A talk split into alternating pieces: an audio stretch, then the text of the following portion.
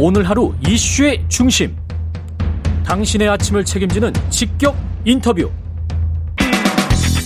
여러분은 지금 KBS 일라디오 최경영의 최강 시사와 함께하고 계십니다. 네, 조 바이든 미국 행정부가 지난달 중순 이후 비공개로 마쿠에서 여러 채널을 통해서 북한과 접촉을 시도했다고 알려졌습니다.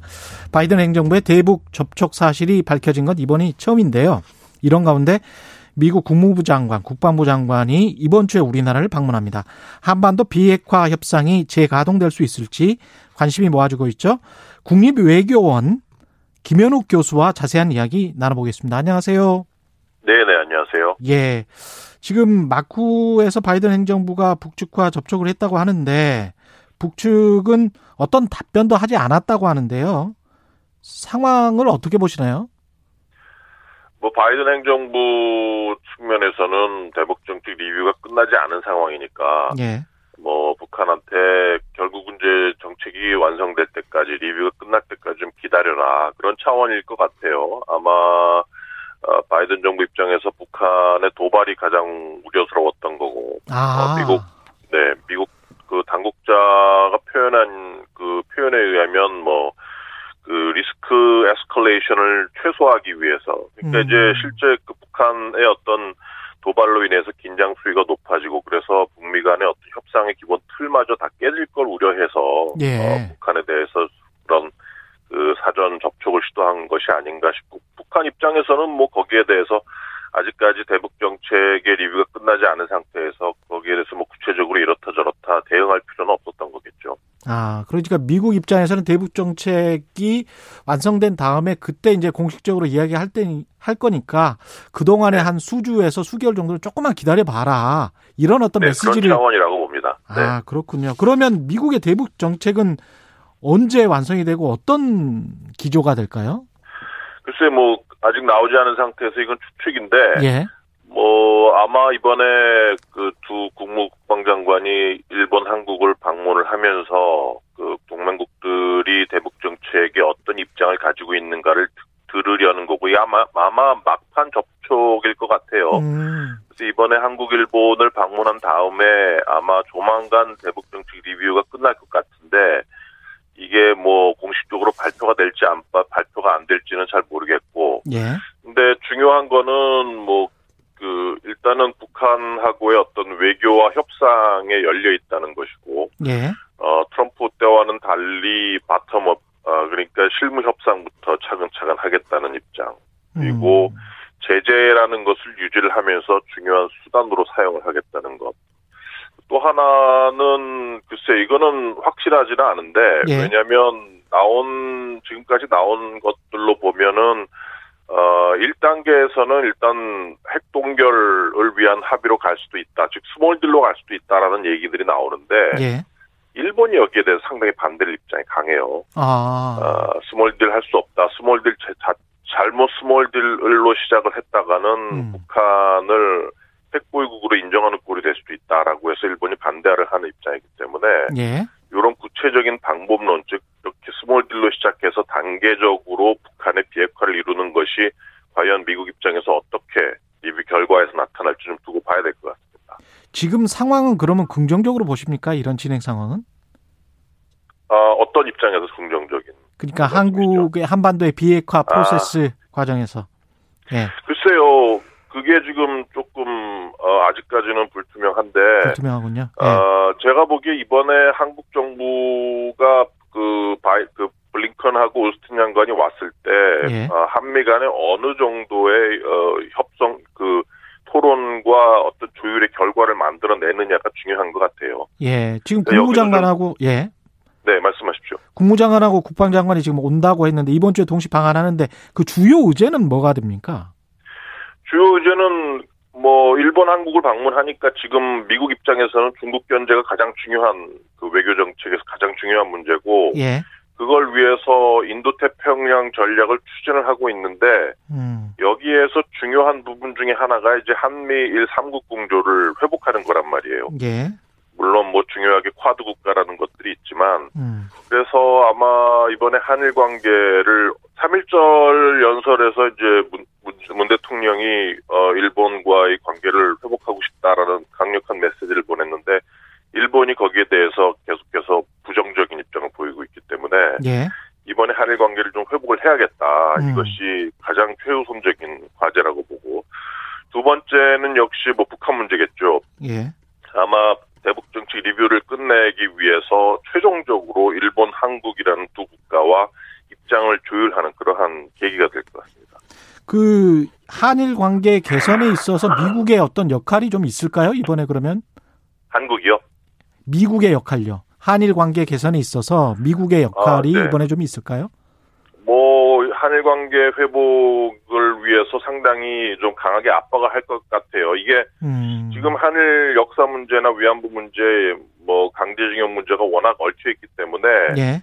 이 문제를 직접적으로 풀 수 있는 그러한 계기가 될 걸로 저는 보지는 않지만 예. 어, 그럼에도 불구하고 한일 관계에서 협력할 수 있는 부분이 많거든요. 예. 뭐 지역의 어떤 뭐, 그, 재- 뭐 재난 구조 문제라든지, 북한 문제라든지, 뭐 그런 것들, 뭐 코로나 바이러스 문제라든지, 그런 음. 것들, 즉, 한일 간의 회복, 그 협력할 수 있는 어젠다를 자꾸 확대해 가면서 뭔가 two track으로, 즉, 역사 문제는 뭐 지속적으로 풀, 푸는 노력을 하되, 예. 거기에 매몰되지 않고 다른 협력 의제들을 자꾸 던져주면서 아마 미국은 한일 간의 관계를 회복하려고 할 겁니다. 한미일 공조를 튼튼히 하는 것과 그게 만약에 일차적 단계라면 미국 입장에서는 지금 미국, 일본, 인도, 호주의 쿼드 아까 말씀하셨지 않습니까? 네. 거기에 이제 한국이 들어와라는 식의 어떤 요구가 있을 수가 있습니까? 얼마 전에, 그러니까 12일인가요? 하루 이틀 전에 그 쿼드 정상회의가 화상으로 열렸단 말이에요. 그랬죠? 예. 거기서 끝나고 나온 statement를 재밌는 게 성명은? 중국 얘기를 한 번도 안 했어요. 중국 이야기를 한 번도 안 했어요. 예, 중국 얘기를 한 번도 안 하고 음. 쿼드가 쿼드의 어떤 협력 사안에 대해서 군사적인 협력 이슈가 하나도 들어가지가 않았어요. 아, 조심스럽네. 예. 예, 상당히 조심스럽고 그리고 재밌는 게 뭐냐면 예. 끝나고 나서 이제 그 백악관에서 언론 브리핑을 했는데 음. 그 제이크 설리반 국가안보 보좌관이 거기서 이런 얘기를 합니다. 예. 그 쿼드는 안보 동맹이 아니다.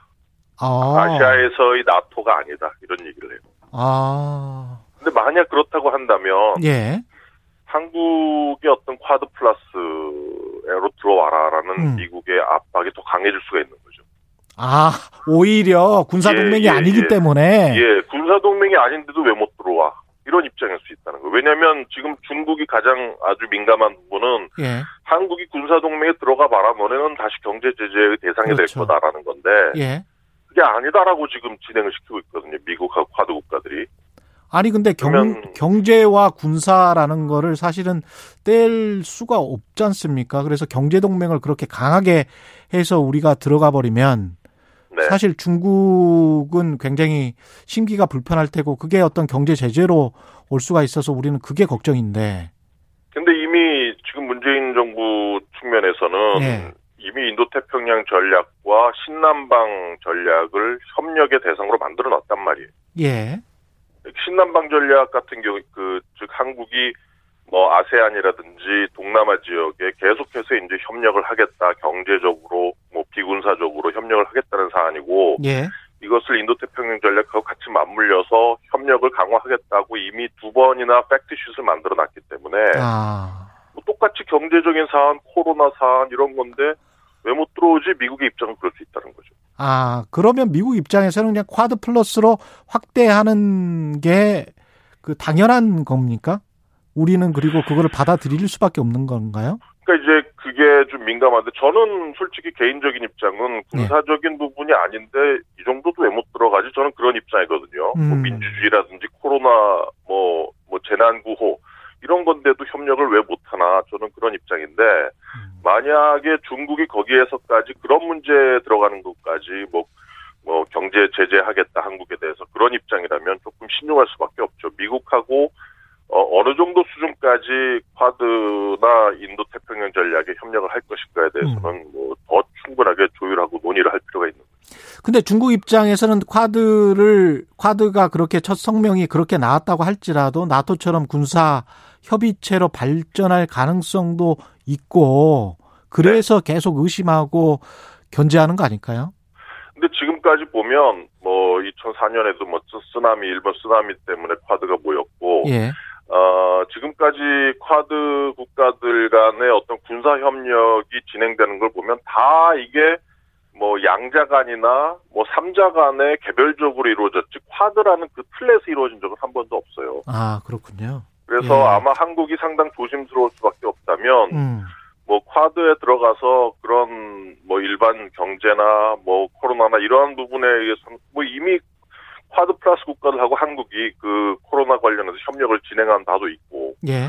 뭐 들어가서 이제 군사적인 부분에 대해서 그 다른 국가들과 협력을 차단하는 그러한 방법도 하나의 뭐 제3의 안이 될 수는 있겠죠. 예.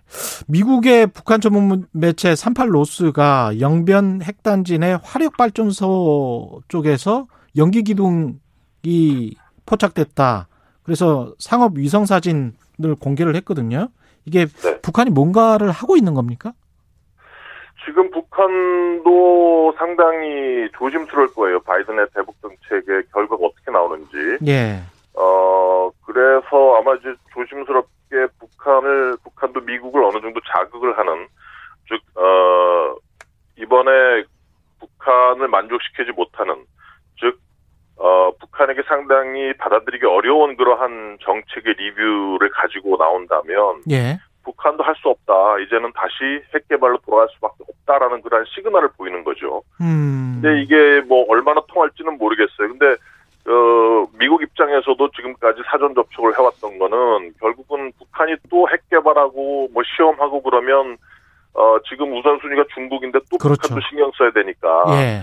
어쨌든 간에 이제 관리를 해야 된다는 것도 상당히 크기 때문에 음. 그래서 이제 사전 접촉을 해왔던 것이고 그래서 아마 그런 것을 노리고 아마 북한이 계속해서 이제 미국에게 그 보내는 시그널 중요한 시그널이다 이렇게 보는 게 맞겠죠.